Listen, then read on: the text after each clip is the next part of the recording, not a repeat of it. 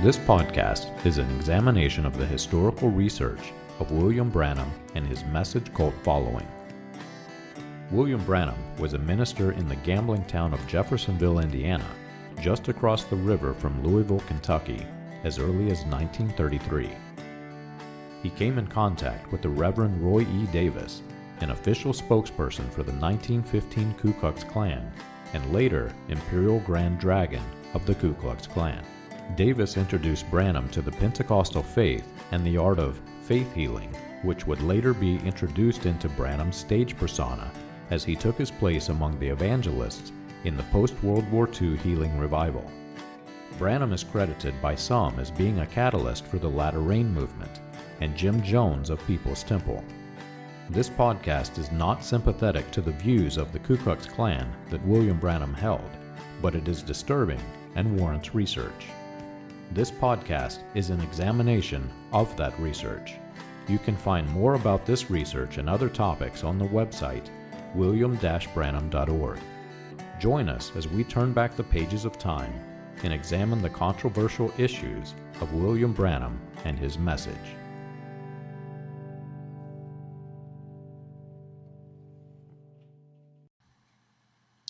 Followers of William Branham cult mistakenly call William Marion Branham Revelations 10:7. I would say that this is simply because Branham applied the scripture to his own ministry, but the actual reason is much deeper than this. You see, these cult followers are afraid to read their Bibles. If the Word of God disagrees with the words of the false prophet, they're afraid. The books of the Bible were written in scrolls.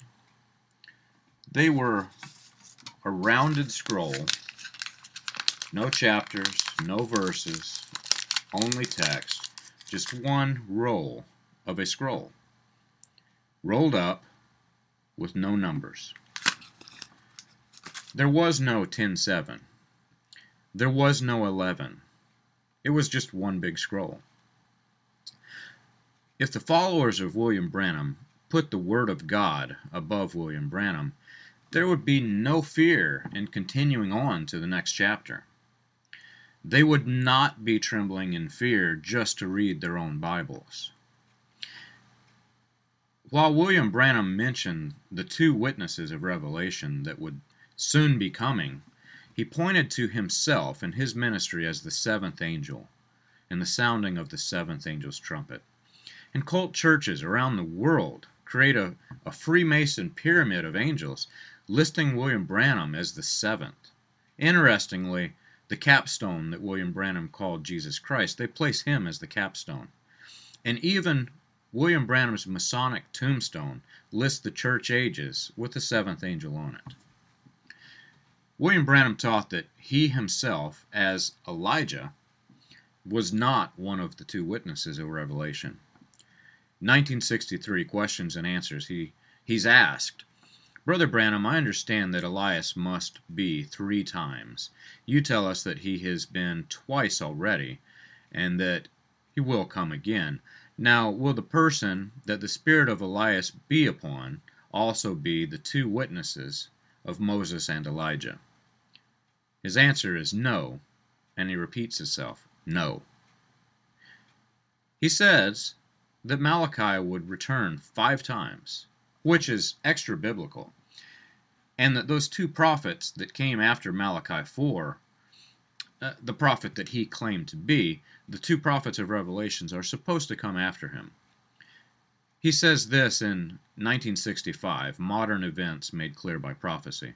But remember, Malachi 4, immediately after, after the Malachi 4 prophet, the forthcoming of John the Baptist in or the of Elijah. The fifth coming will be Revelation 2, the witnesses, when he comes for the remnant of the Jews.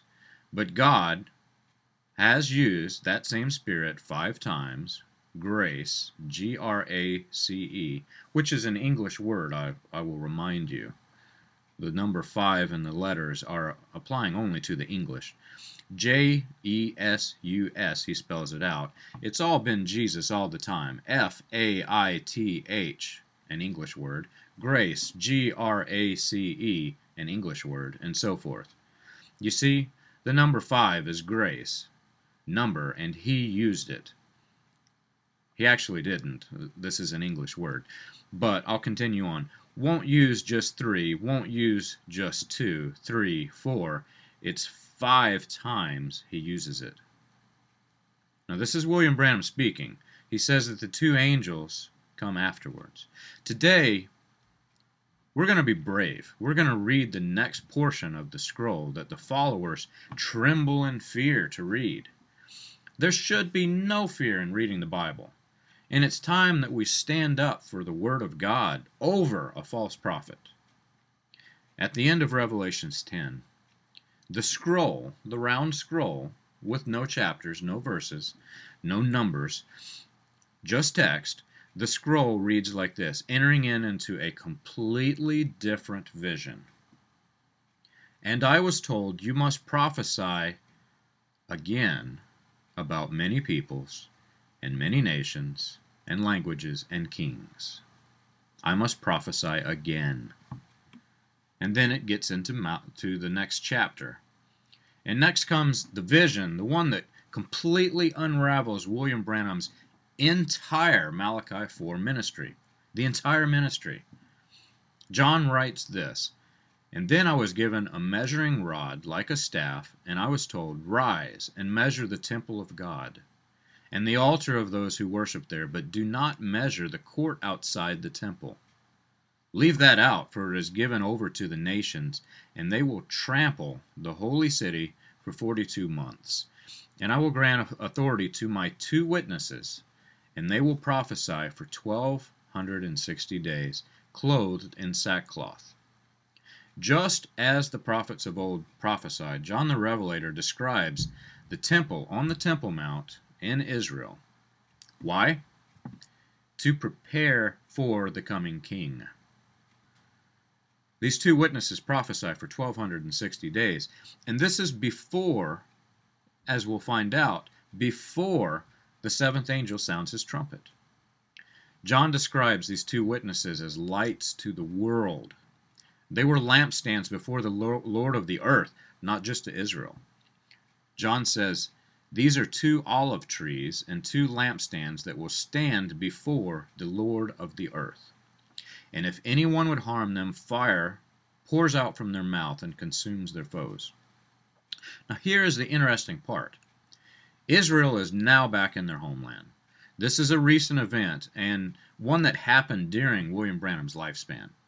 Yet, before the seventh angel sounds his trumpet, we will watch these two prophets shut the rain from the skies. We will watch plagues of every kind strike the earth. And the biggest conflict of all between John the Baptist and the false prophet we will see the beast rise from the bottomless pit. Which one of you has seen any of this happen before William Branham's seventh angel ministry? John says this If anyone would harm them, this is how he is doomed to be killed. They have the power to shut the sky, so that no rain may fall during their days of prophesying.